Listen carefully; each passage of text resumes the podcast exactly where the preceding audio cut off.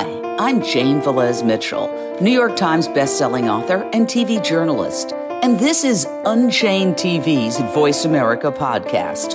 For the next hour, you will hear the solution to most of the problems that plague our world. And it's a solution mainstream media ignores, even though it only requires us to make one simple change. Want to know what it is and transform your life? Let's get started. I am so honored to have full transparency, a dear friend and a fellow advocate for animals on today, the extraordinary attorney Bryan Pease, who does so much. He is all over the place fighting for animals in court everywhere, including the Supreme Court. So, Bryan, let's start with the big news of the day.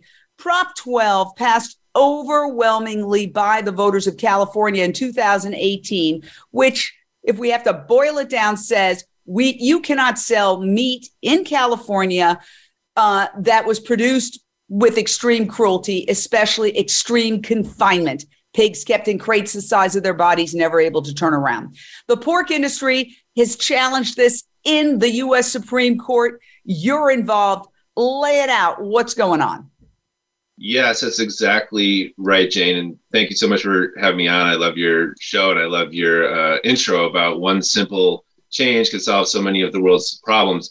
Um, and this is where the rubber really meets the road with um, cases like this. It is historic that the U.S. Supreme Court is is now considering what was itself a historic law passed by the overwhelming majority of California voters um, to ban the sale of pork from pigs that are confined in cages too small to move or turn around.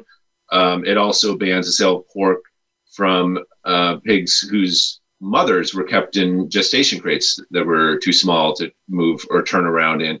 Um, the pork industry has brought a challenge based on their allegations that this will cause um, a huge upheaval to the entire pork industry, which, of course, due to their own monopolization and uh, centralization of, of their production methods, They've, they've they've really put um, family farms out of out of business, and there are all these massive corporate factory farms that are now supplying um, meat, milk, and eggs, and they have basically made this argument that if, if this law goes into effect that we're going to have to make all these changes and it's going to cost lots of money and that california doesn't really have any legitimate interest in making us do this if they still want to sell pork. So what's interesting is that um, it seems that there, there's fairly universal agreement that if California wanted to say just outright ban pork or any other kind of meat, they could do that. But the issue here is that because this is a ban on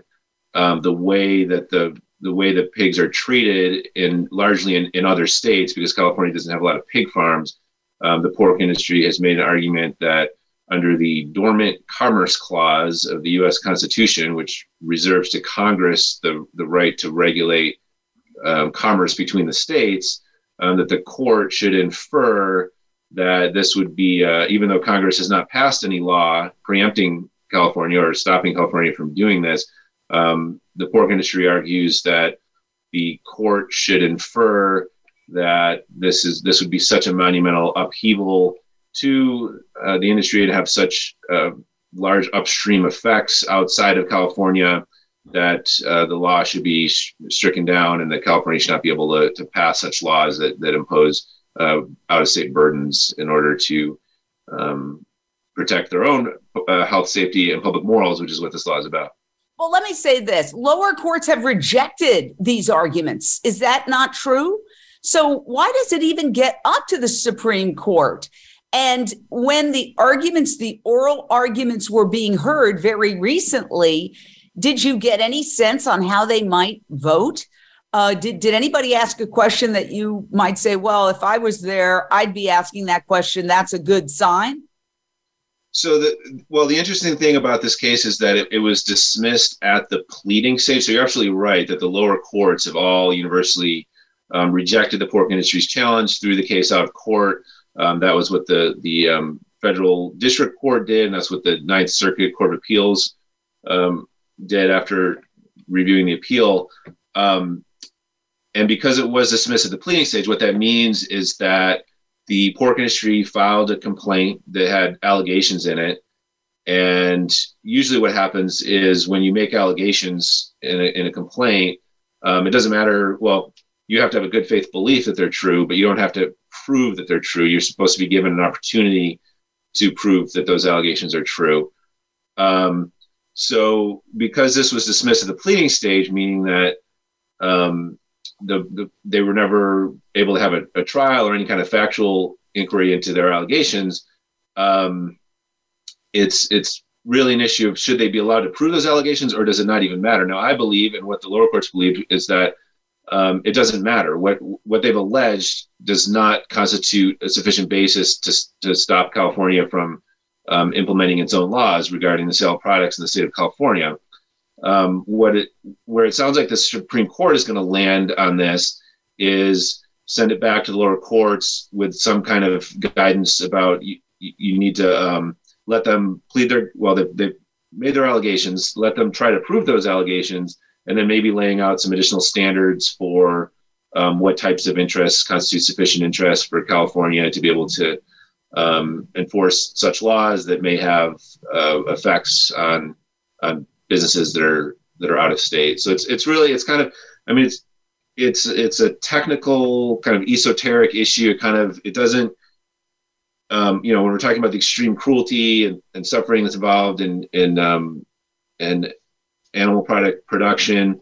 Um, and it, this sounds like a more of an abstract thing and just like an abstract legal principle, but it really, I mean, this is this is where um, we really determine the, the effect that this this is where we're able to really hold these industries accountable and be able to make sure that that California can um, can pass laws that will uh, ban products of extreme animal cruelty. Um, and yes, it is going to cost the industry quite a bit of money, and that's why they are so uh, so opposed to it and trying to get this overturned. But that is the question that's, that that the courts are going to be laying a, a, framework for. So as to what um, basically what right does California have to to pass a, a law in California that could have um, an economic impact out of state? And historically, it's been um, it doesn't matter if California wants to pass a law to protect its um, public health, safety, and morals um, it's free to do so, even if it's going to have economic impacts out of state.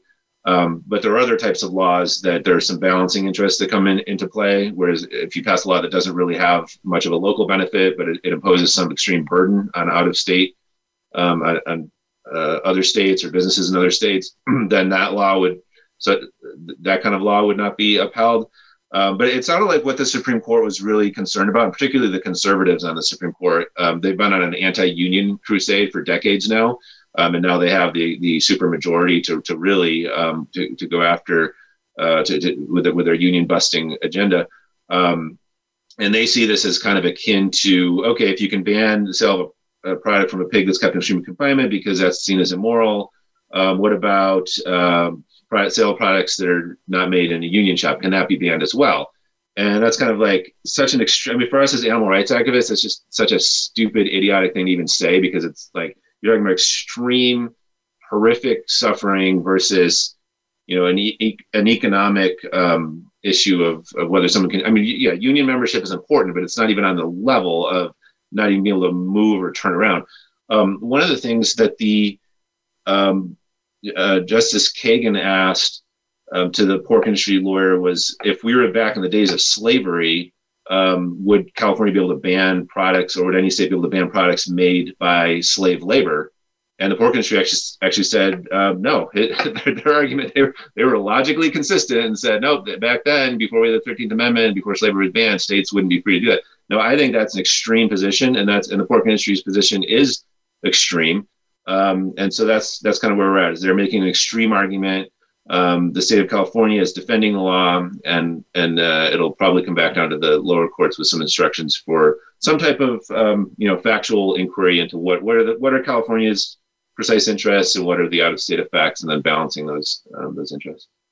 Yeah, and thank you for looking into the camera eye when you're talking. Appreciate it, Bryan. It's a little bit above. Don't look at okay. me. Okay, so um, this is so important. California is the fifth largest economy in the world if it were its own country. I was just reading news about England today. which just elected the United Kingdom elected a new prime minister or, brought to power a new prime minister, and they said England is the sixth largest economy. So I was like, wow, California as a state is a bigger economy than the United Kingdom. Wow. Okay. So what happens here affects the rest of the nation and the world. Now, it was way back in 2018 that 63% of California voters passed this. It should have been implemented in the first of January 1st, 2022. And yet here we are. Four years now, we're waiting for the Supreme Court. That's probably going to take it. I've talked to a couple of lawyers. They say probably till February or March. Then they're going to send it back to a lower court. Meanwhile, these pigs are trapped in crates the size of their bodies, unable to turn around. If you did this to a dog for a week, you'd be accused of animal torture. Okay. It's clearly, clearly animal torture. You literally see them chomping on the bars in front of them, breaking their teeth because they're going psychotic. They can't scratch themselves. They can't turn around.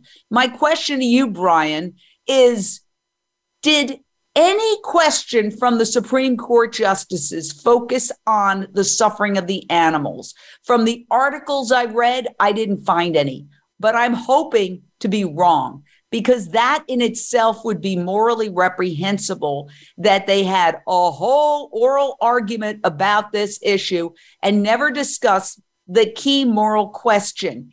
Is it morally reprehensible to do this to animals? And the obvious answer is yes. That was not really discussed at the oral argument. It's in the papers. It's in the briefing. Um, and it's um, yeah, it is reprehensible that this isn't something that's that's front and center, but it is something that was in the briefing and in the papers. And at the end of the day, states can decide for themselves um, what constitutes an, an immoral. Um, in other words, these animal cruelty issues, it's so extreme that basically everybody should agree once they see what's actually going on. Um, but as far as the le- the legal question the Supreme Court is concerned with is is really just does does a state get to pass laws based on its own concept of what's moral or immoral? Um, so at, at, the end of the day, it almost doesn't matter um, what the so the Supreme Court isn't going to be ruling, and no court is going to be ruling on whether um, whether pigs should be kept in, in cages like this. That's a political question. California has already answered that political question. The answer is no um, for for California. Um, but what the California, what the U.S. Supreme Court uh, is is ruling on is um, is not so much you know whether California is right or wrong. It's just whether what what are what are the asserted interests that California has, and then what are the out of state impacts, and then and then balancing those those impacts. So to be clear, um, it is the law in California that you cannot confine pigs in cages that are like this. Um, the question is whether the products that are sold in, in stores can have to comply when they're made out of state. So that's that's kind of that's what's going on. Is you have other states that are saying, well, this is perfectly fine. We're going to sell these products. California saying you can only sell the products if you modify your your farming practices.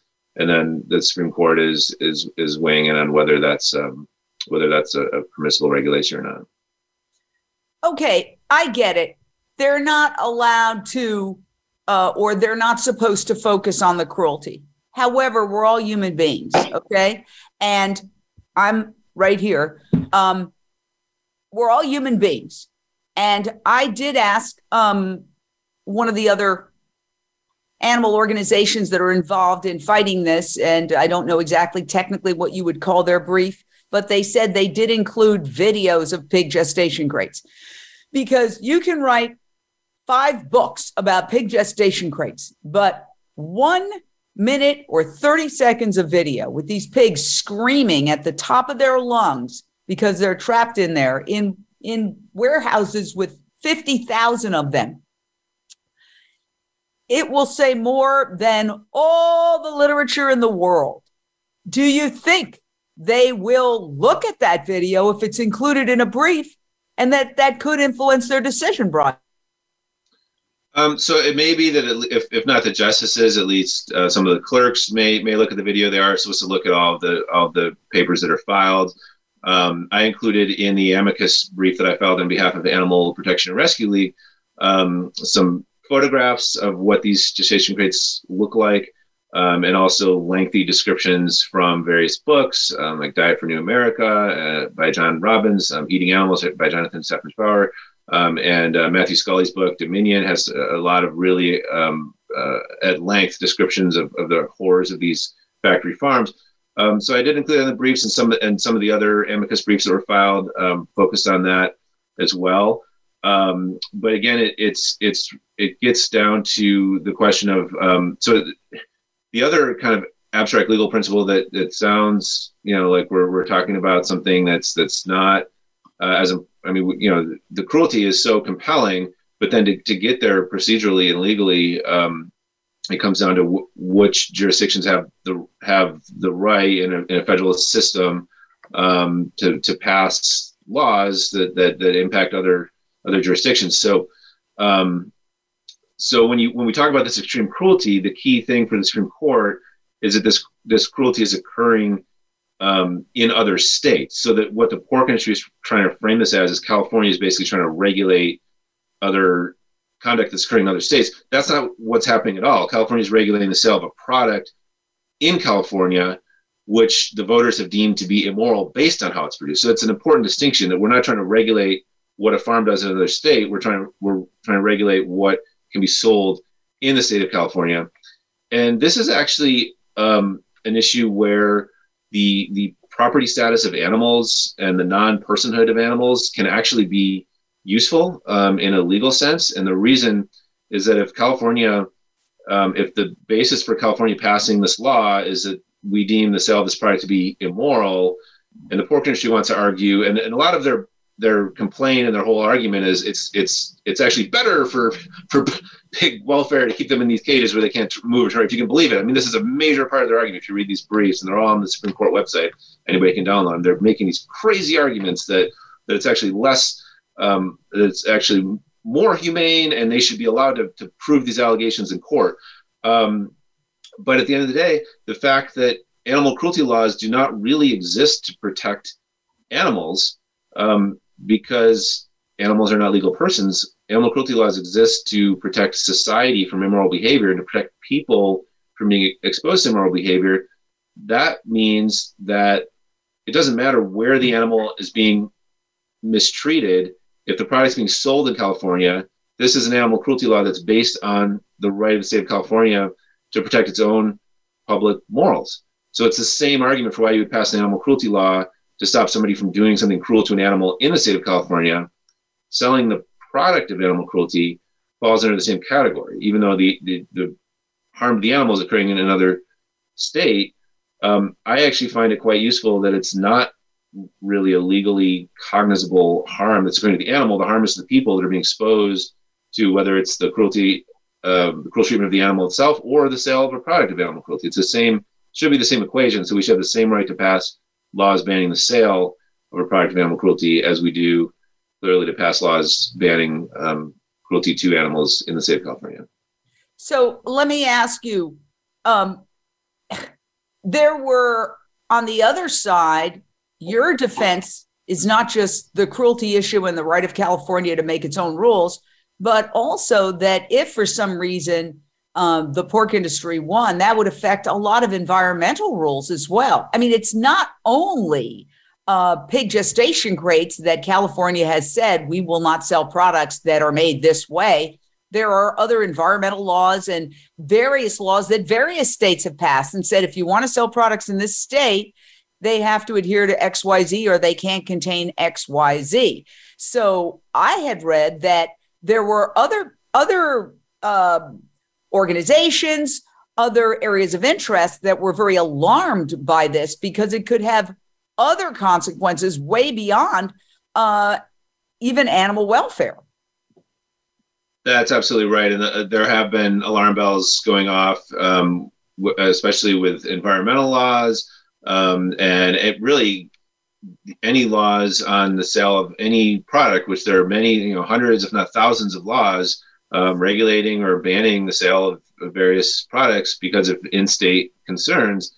And so there's been um, a lot of uh, concern that that by the Supreme Court taking this up, if they were to issue a very broad, sweeping decision striking down Prop 12, that that would basically gut the power of states to take away or to, to pass laws um, that may have some impact out of state. It doesn't look like the Supreme Court is headed in that direction. It sounds like from the oral arguments that it's going to be a more um, it's it's going to be uh, just basically pretty pretty um, straightforward opinion that's that's going to be telling the state that it, it they have to allow um, the pork industry to uh, try to prove its allegations and then to balance the competing interests um, but it doesn't sound like the Supreme Court. But who knows? I mean, with this with this kind of rogue Supreme Court that we have now, um, whether they would make some broad sweeping pronouncement that states are no longer free to, to pass such laws. But it doesn't look like they're headed in that direction. It's, it looks like it's going to just go back uh, for the standard type of balancing test that is applied in, in a lot of these cases, which,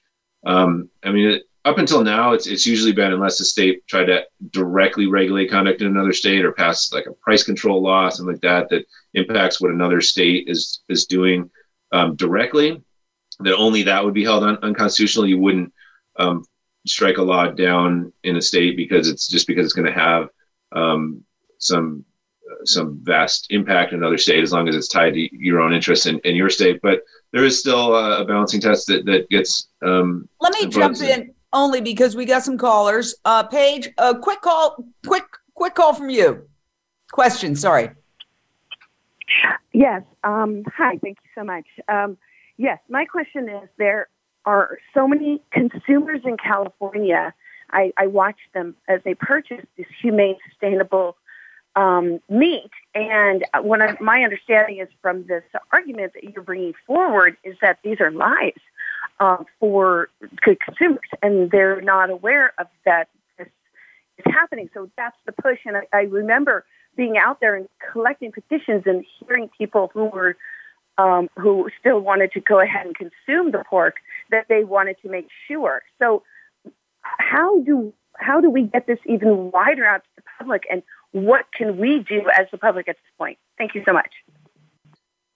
Yeah, thank you for the question. So anytime um, something like this goes before the, the Supreme Court, and anytime there is, um, anytime there's whether it's political or legal or legislative action, um, it gets in the press. People talk about it. People look into um, what is it that that voters are so concerned about here. Um, so word, word is getting out. People are becoming more and more aware of the extreme cruelty involved in um, animal product production.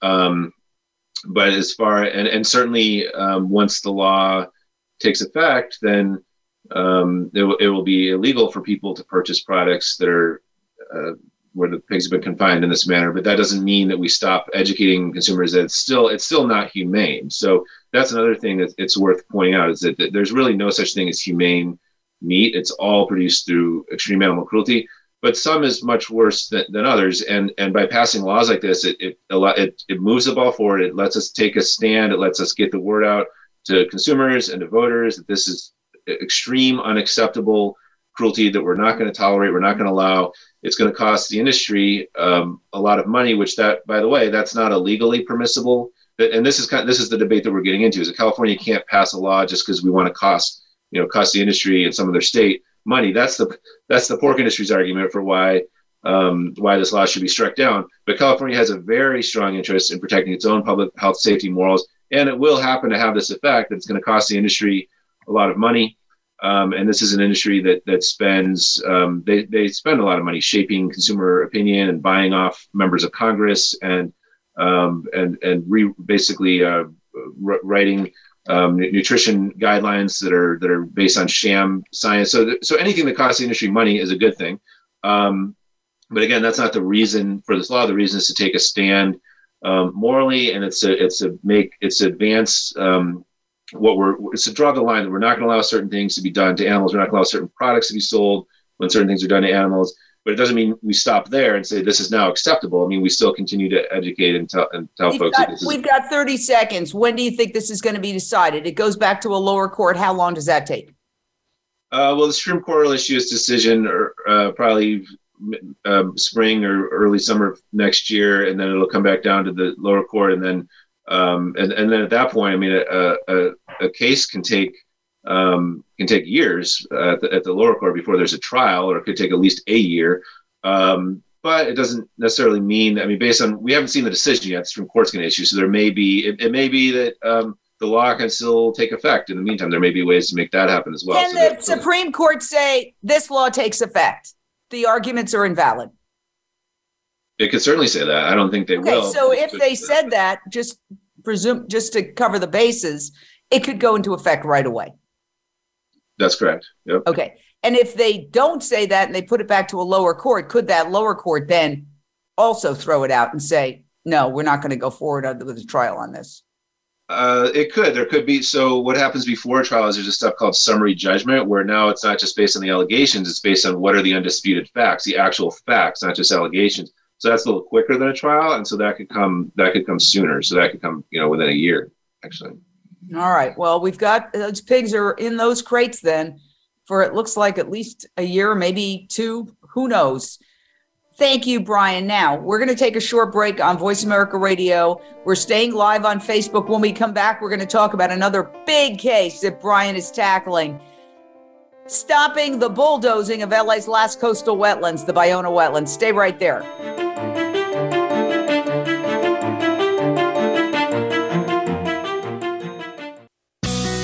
Be sure to friend us on Facebook. You can do it right now.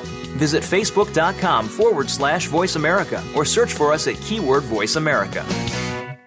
Tune in to the Tony D'Urso Show with key influencers for entertaining and thought provoking weekly discussions with some of the top stars in their fields. From business, sports, and science to entertainment, music, and literature, Tony's guests share their success and give their wisdom. If you're looking to manifest your vision and see how others have done so, be sure to listen to the Tony D'Urso Show every Friday at 2 p.m. Pacific Time, 5 p.m. Eastern Time on the Voice America Influencers Channel. Voice America programs are now available on your favorite connected device, including Amazon, Alexa, and Google Home. Through streams with Apple Podcasts, TuneIn, and iHeartRadio, listening to your favorite show is as easy as saying the show name followed by the word podcast. Hey, Alexa, play Finding Your Frequency podcast. If that doesn't work, try adding on TuneIn or on iHeartRadio or on Apple Podcasts. It's time to unlock some of the best kept secrets in health, wealth, and happiness. Are you ready to live your life to the fullest and hear insider tips from today's experts? Then tune in to the Forbes Factor with celebrity TV host and inspirational icon, Forbes Riley. She's a best selling author and TV fitness expert, and you know her from QVC and HSN. Now she brings her expert advice and guests to the Voice America Influencers channel. Tune in live every Wednesday at 11 a.m. Pacific Time and 2 p.m. Eastern Time for the Forbes Factor. We guarantee it will be the best hour of your week. We don't follow, we lead. Join us, the Voice America Influencers Channel.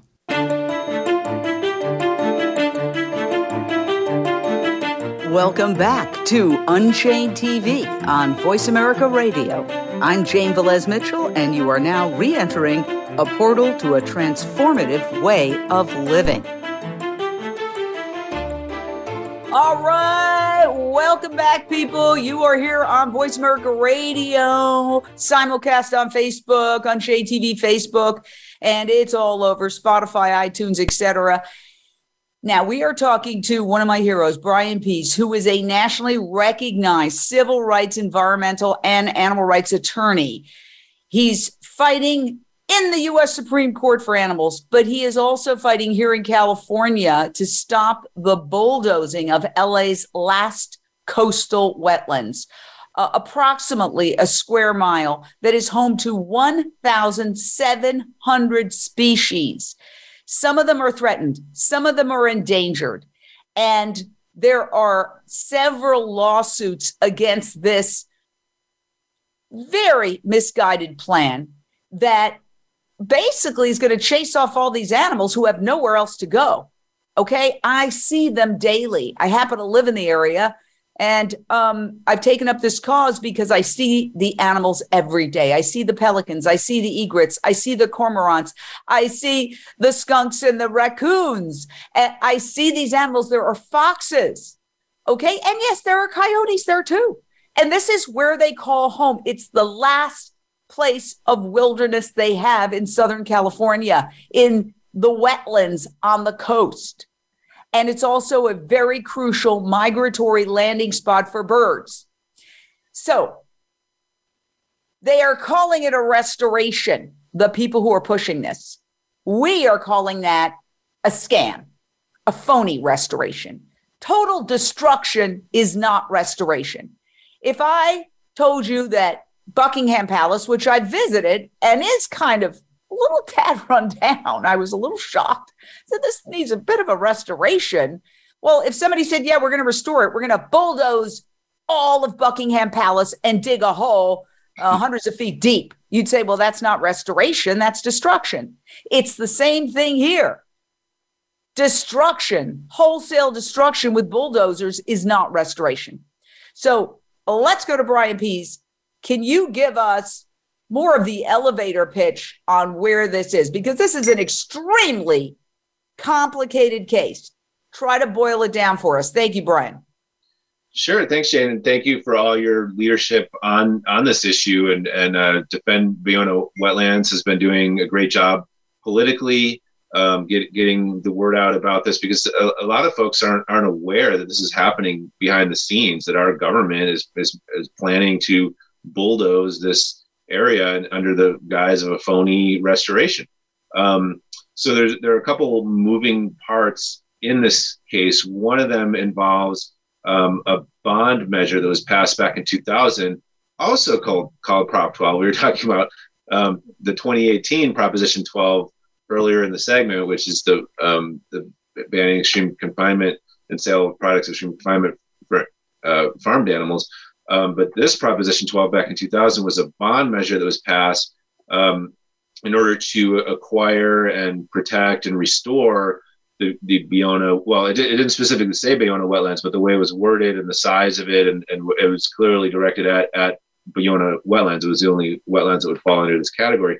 Um, so there were millions of dollars that were appropriated that now um, the, the California State Coastal Conservancy, as well as um, some of some of the um, nonprofits that have been um, captured by uh, essentially by uh, anti-environmental interests, as, as has the, California State Coastal Conservancy, um, put forth this this plan where they're going to use this money not to acquire more wetlands, not to actually re- restore anything, but to do, as you said, a bulldozing project where they would just completely um, gut everything and re- remake it and, and as, as, something that was never there before, which is they want it to be uh, um, a, a, a, basically a, saltwater uh, bay as opposed to a, a, a marsh that, we have now and, and, the ecosystem that's there now. And their argument has been, well, it was, it, has gone through many phases over thousands and thousands of years, so we can just pick any point in in you know geological history, and that's that's what we're restoring. So that's so clearly just at that point words lose all meaning when you're going to call that a restoration. Um, so where the case is at is there's first of all um, the case that, that we filed challenging the misspending of this bond money. Um, and then in late uh, 2021, actually right before Christmas, um, just right right at the end of the year there, as, as people were leaving for holidays and things, um, the California um, Department of Fish and Wildlife certified the EIR, which is the Environmental Impact Report. Um, so basically giving the go ahead, giving the green light to go ahead with this project. So now we're challenging um, that that EIR. So that's a separate uh, legal challenge. So there's there's a there's the earlier case that we're still pursuing to to stop the misspending of the bond money on this project, um, and then there's this other case that we brought challenging the sufficiency of the environmental impact report. All right, we got a. I think we've got a caller on hold, Marcia from California. Your question or thought?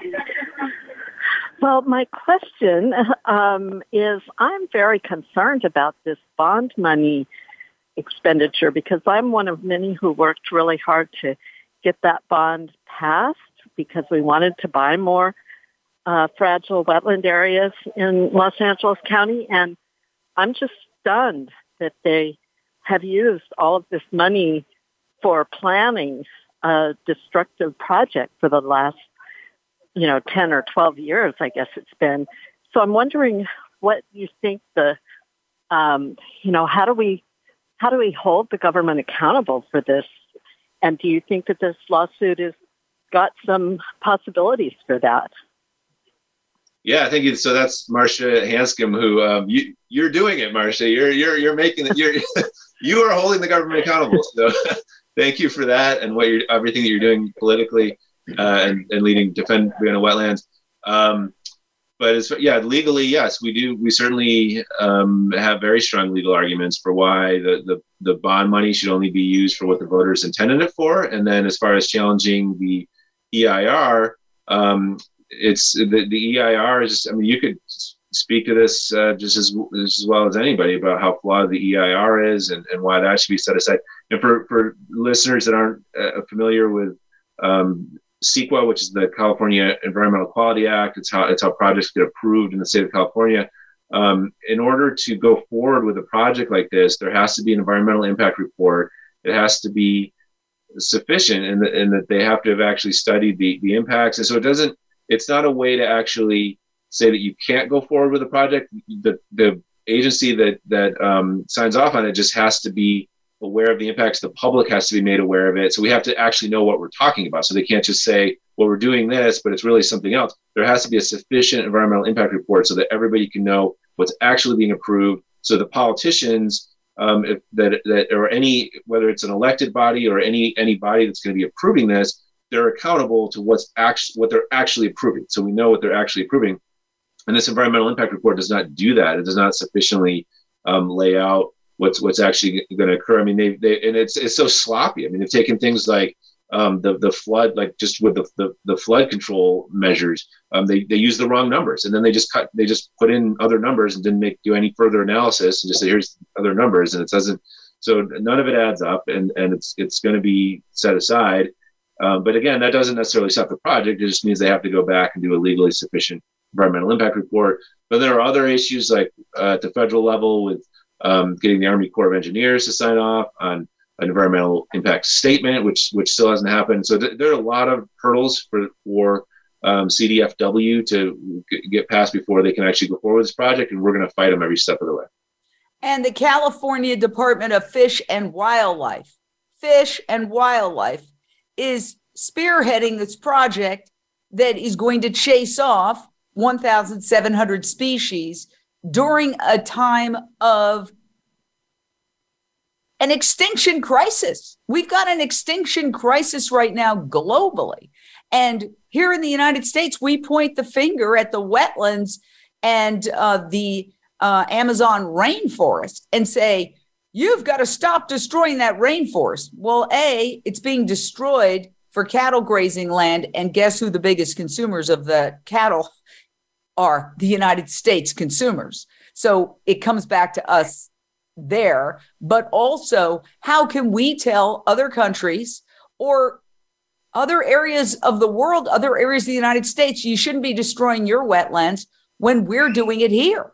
And um, it just boggles my mind that an agency that is supposed to protect wildlife, California Department of Fish and Wildlife, is essentially leading this. Now, there is a gas company connection. We don't even need to mention the gas company, but there is a giant fossil fuel industry connection to this. And critics say this is really something the fossil fuel industry is pushing because there is a giant aquifer about a mile beneath the wetlands, way below the wetlands. I can't say with certainty where, where they collect uh, gas and then they pipe it to sell. And they have to, at some point, upgrade the pipes. Can you address how that might factor into all of this? Sure. So, yeah, that's another thing that the public would just be extremely disturbed and is disturbed to, when people learn about this that there is this massive natural well because i don't call it natural gas it's not natural it's you know gas it's made by fracking so they, they frack it they pump it in from uh, uh, uh, other areas and they're actually storing it in these in these aquifers under the wetland. So it's a it's a massive um, public safety risk. Uh, but the, but it's it's owned um, by the the so part of it is owned by the gas company and the other part is, is CDFW. So yeah, there there there may be something going on there where in order for the gas company to be able to upgrade its uh, uh, the their equipment on the surface and and whatever they're doing there that, that this would somehow benefit them. Um, but it's I mean both things are bad. The gas storage that needs to end, but then also the the um, this phony restoration, whether it's whether you know that's part of the reason, or or if they're just doing it because they want to you know Disneyfy the place, um, that that's bad too. So I mean it's not really surprising that CDFW is behind this because um, I mean that happens everywhere where these agencies that are supposed to be tasked with protecting the environment are really only tasked with they're they're taken over by um, industry representatives and, and people that are interested in really in in, uh, in consumptive uses of wildlife. So historically, it's been um, you know hunting and fishing and trapping and stuff like that. Not not that many people really engage, engage in the, those activities anymore. So that's not as big of a, a, thing. I mean, it still is. I mean, there's definitely still you know run by these these yahoos that, that want to do this stuff.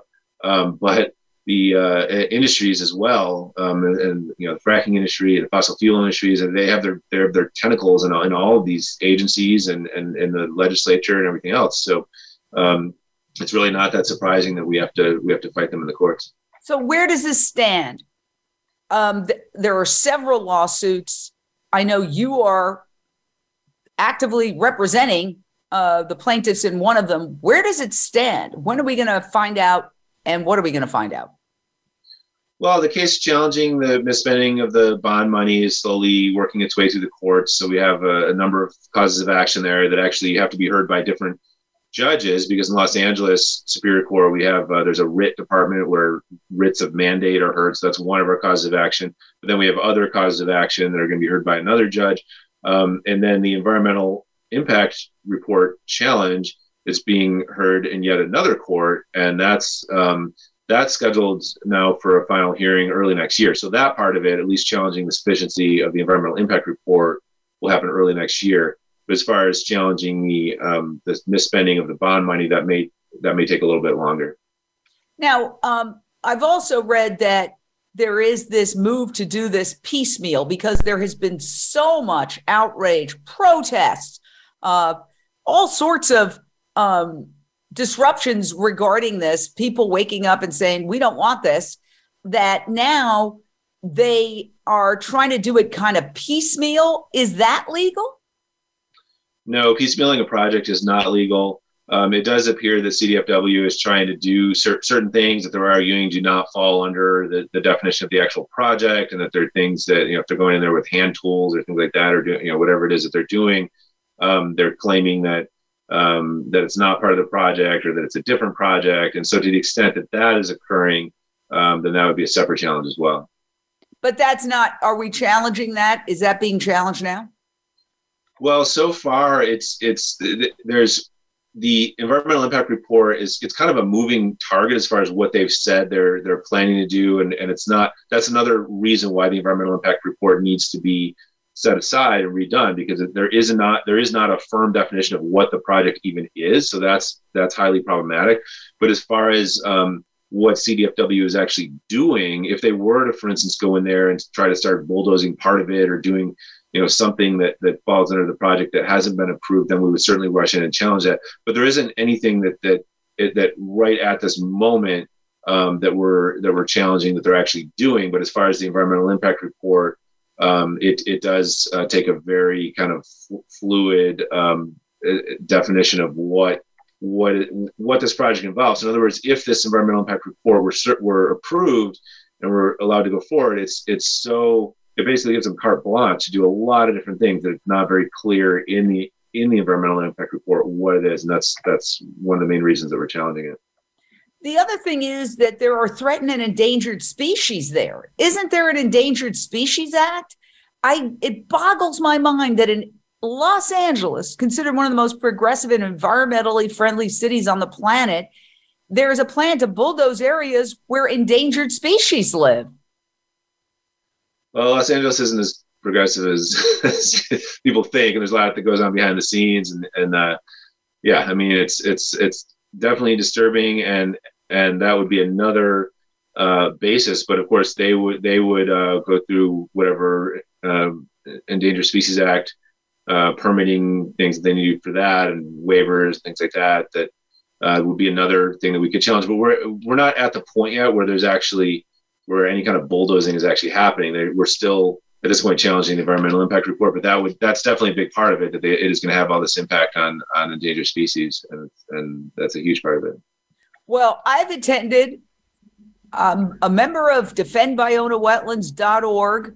I've attended numerous Zoom hearings, and I've also attended some in-person hearings where I was asked, where I asked a proponent, somebody who was um, representing the bulldozing side, I said, Where are the animals going to go? And she said, Across the street. now, I live in this area. Where? To the Home Depot parking lot? There is no across the street. This is the last coastal wetlands in LA. And this is the problem. You know, I'm on next door and I see people talking about, oh, I saw a coyote. Oh, I'm all scared. Well, this is where the coyotes live. Are you saying that these animals have no right to live anywhere? Is that what we're saying as a species? And when we, if if indeed we make that nightmare scenario occur, it's going to spell our own doom because uh, we see the decimation of the bee populations. There's a natural order. And if we wipe out all wildlife, it's going to trigger an ecological collapse. I don't know that you can make those arguments in court, but I think you can make an argument, maybe, that there was a recent report that California is overdue for like uh, a massive flood producing uh, rainstorm, and that the last one was more than 100 years ago, and it could happen any day with rising sea levels. And the Ballona wetlands is right in Playa del Rey, uh, near the ocean. It's at the mouth of the ocean. Uh, we know that sea levels are rising more quickly. We know that extreme weather phenomenon is happening more intensely than even the scientists had, have anticipated. The idea that you're going to choose this time and this place to basically get rid of levees that contain water and dig um, to potentially create like exacerbate flooding that would exist, it's mind boggling to me. Yeah, no, it is, and and this is part and parcel with, really what's what's going on all over, and this is why we have to keep keep fighting, keep holding industries and government accountable because they're going to keep doing this. They're going to keep destroying things and keep trying to uh, monetize everything. And we need to stand up and fight. And we have certain tools at our disposal. And one of those, we, we have political tools, we have legislative tools, and we have litigation as well that we, that we can use to, uh, to to seek to hold industries and agencies accountable. So thank you for helping to make that happen. Well, yeah. And, you know, I think that they thought this was going to fly under the radar because I've lived in this area for 32 years and I didn't know that there was a giant gas storage aquifer below the wetlands until somebody invited me to the first protest. And then I was like, wow. And then I remembered that when I was a reporter at KCAL, I led Uh, I, I covered a story where Martin Sheen led indigenous leaders in this area fighting Playa Vista, which is a giant city within a city that's right at the edge of the wetlands. And then I remembered, wait, the developers told me, don't worry, there's always going to be this ecological reserve that nobody can touch. That's why they created the restoration, critics say, is because legally they can't just dig it up because it's an ecological reserve. So they have to come up with a cover story in essence to enable this bulldozing. And so it's it's really orwellian but um we have only a couple of minutes. I want to ask you about you. You do so much more than this and we've just scratched the surface. I mean the list of things that you have done in terms of civil rights environmental law animal protection what makes you tick bryan well, it's a, it's a it's a matter of what I was saying, holding these industries and the government accountable, and they, and it's really the same. And What you're talking about, the Orwellian language, and and um, and our government lying to us, and industries lying to us. It's it's true across the board. So, um, for instance, with with with housing issues, and we see that the the homeless this uh, crisis spiking in California, and you know leaders give um, lip service to things that they're doing, but they're not using uh, ev- evidence based um, solutions, and they're and they're and they're doing things that are completely contrary to actually pre- preventing um, crises like this from happening. So it's it's happening all over. But we have to keep holding um, we have to keep holding government agencies accountable and keep holding uh, industries accountable as well. And um, yeah, I mean that's I guess as far as what makes what motivates me is is the injustice of it and the unfairness of it and the fact that um, these these entities hold the the power and we need to take take some of that power back and we need to start um, uh, making just holding them accountable and making them actually do what they they're supposed to be doing and claim that they are doing. Is there anything in your personal history? This is the last question that has inspired you to devote so much time, energy, and effort to this. Um, I mean, I think just seeing what's what's going on. I don't know how it is. I mean, these days with you know, with like anybody can access anything on the internet. That kind of cuts both ways because you, know, you can see anybody can see the horror of what's happening, but then there's all this like fake stuff on there too, so that people don't know what to believe. Whereas back, you know, when I got involved in the early '90s with activism and animal rights activism, environmental activism, um, it wasn't. I mean, you, know, you learn the stuff from books, or you get you know v- VHS tapes. Somebody like, here, look at this. This is what happens on fur farms or factory farms. You know, it's disturbing. It's it, it, it stick it sticks with you. Um, so that, I mean, that's, you know, that's been what's influenced me. So, so it's interesting how today with just the flood of information, there's actually more information available, but it's drowned out by all this misinformation. So, you know, I don't know how we bridge that gap and get more people actually see what's, what's actually going on and be motivated to do something. Well, that's why we de- do what we do at Unchained TV. We're a global streaming network that is a portal to another way of living where you can see uh, the reality. I call it breaking through the meat matrix, where you get on the other side and you see, oh my gosh, yes, your ham sandwich doesn't come from a ham tree. There was a pig involved, and that pig was tortured and kept in a crate the size of her body, never able to turn around. And she went mad. And that's not something that's good for you to ingest because, uh, first of all, a lot of people ingest pigs via processed meat. Processed meat is officially cancer causing according to the World Health Organization.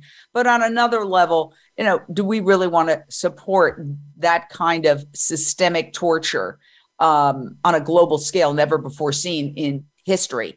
Uh, no.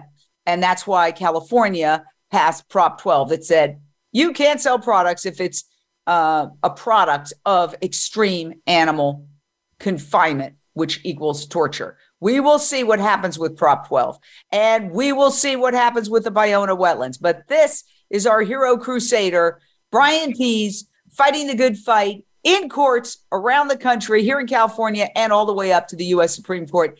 Thank you, Bryan, for all you do. You are my hero. Thanks, Jane. You are my hero as well. So keep it up. it's a team effort. Thank you. all right. See you next time on Voice America Radio.